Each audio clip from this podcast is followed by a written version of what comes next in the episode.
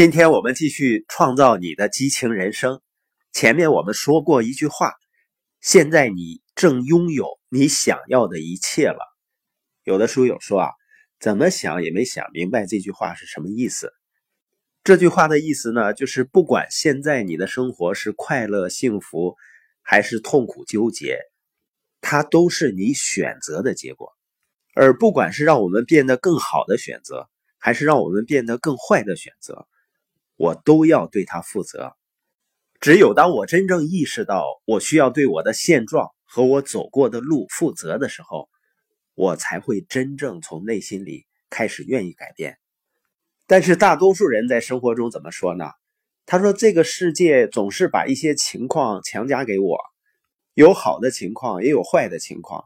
那有好的情况的时候呢，我可以选择快乐；那情况不好的时候，我就不快乐。”你发现大多数人从来没有在生活中取得掌控和独立，是因为他们认为这个世界带给他们的环境控制了他们的生活。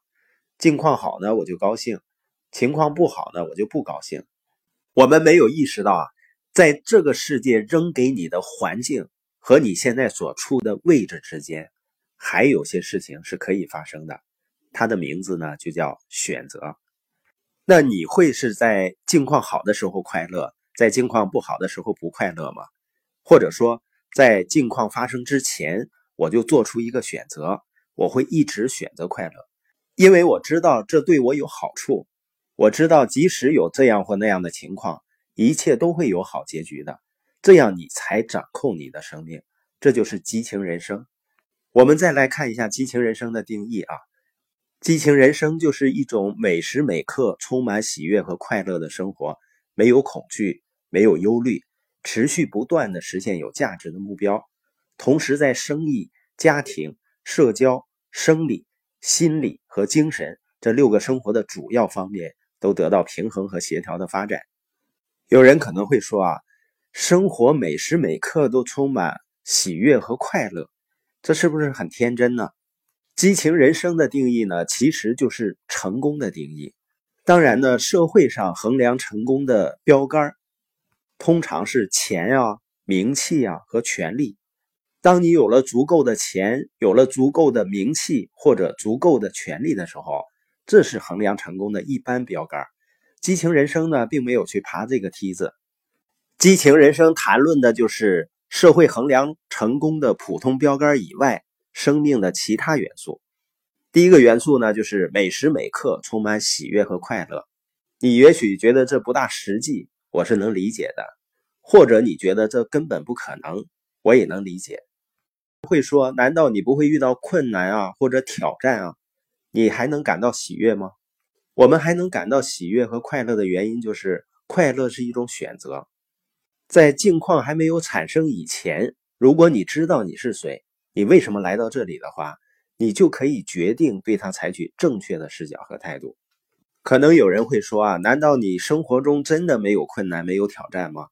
肯定会有的，每个人的生活都会有挑战的。所以呢，你不要试图逃避到没有挑战、没有困难的地方。说这个世界上有什么人没有任何问题的话，那就是在坟地里的那些人。所以关键不是挑战和问题。如果你的态度足够好的话，他们就是你成长的机会。所以看待问题最好的态度是把他们看成是成长的机会。斯基罗斯呢，甚至在他孩子一两岁的时候，他就会总跟他孩子强调，快乐是一种选择。不管孩子什么时候闹脾气、出现心态不好，他总是对他们说：“你永远拥有一个选择，你可以选择开心，你也可以选择生气。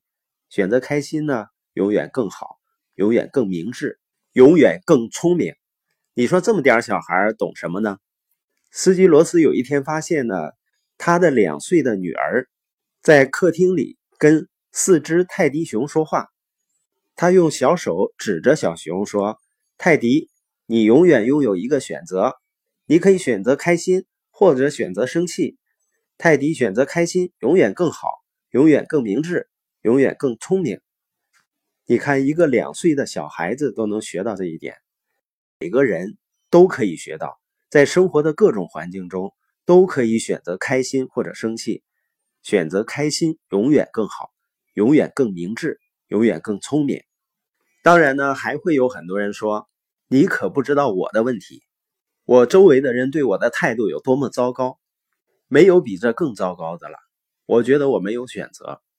在美国呢，有一个电视节目曾经采访一个叫玛丽的女孩，她非常成功，很年轻。在整个交流的过程中呢，她对生命非常兴奋，非常有活力。节目最后呢，主持人问她，在我们结束之前，你还有什么想要说的话吗？他说有的。镜头呢，慢慢的转向他，大家终于看出来了，玛丽是个盲人，而他把生活的一切说得如此美妙，让人难以想象的是，他的双眼是他在五岁的时候做错了事情，他的父母。给挖出来的。这时候呢，电视镜头拉到了侧面，一对中年夫妇坐在沙发上。他转向他们说：“爸爸妈妈，我私下在很多场合对你们说过，但以前从来没有机会公开对你们说。今天在观众面前，在收看这个节目几百万的观众面前，我只想告诉你们，我爱你们，我已经完全原谅你们所做的事儿。”这会不会让我们对宽恕有一个新的理解、新的认识呢？尽管那个处境一定是非常痛苦的，但仍然能够找到意义，仍然能够找到目的。所以，我们都会遇到问题，都会遇到挑战。但是，面对这些生活的现实，快乐是一种选择。有的时候，我们自己也不知道为什么会有这么多挑战，但我们会发现他们很有力量，是吧？他们会给我们生命带来不同。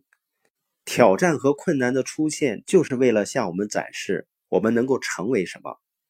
如果那个五岁的小女孩不是被挖出了眼睛，她永远也不会知道，也不可能知道，她在节目中用宽恕的力量影响了成千上万的人。他永远也不会知道品格的深度和力量。在美国加州呢，有一棵非常著名的树。这棵树为什么这么有名呢？因为它生长在。很高的裸露的岩石上，你可能会想，它怎么可能在岩石上长出来呢？因为海浪冲刷着岩石，形成了一个裂缝，灰尘呢沉积在裂缝里，慢慢成为土壤，种子呢掉到这里开始发芽，小树呢向下扎根开始成长。来自太平洋的风暴把小树折断，可树根呢还在继续成长，风暴又一次把它折断。它又一次成长，经受过无数风暴的冲击以后啊，它积聚了足够的力量，能够在风暴中站稳，开始长大。现在啊，风暴把它压弯扭曲，但是这棵树一直活到今天。它并不是很高，可是它很强壮。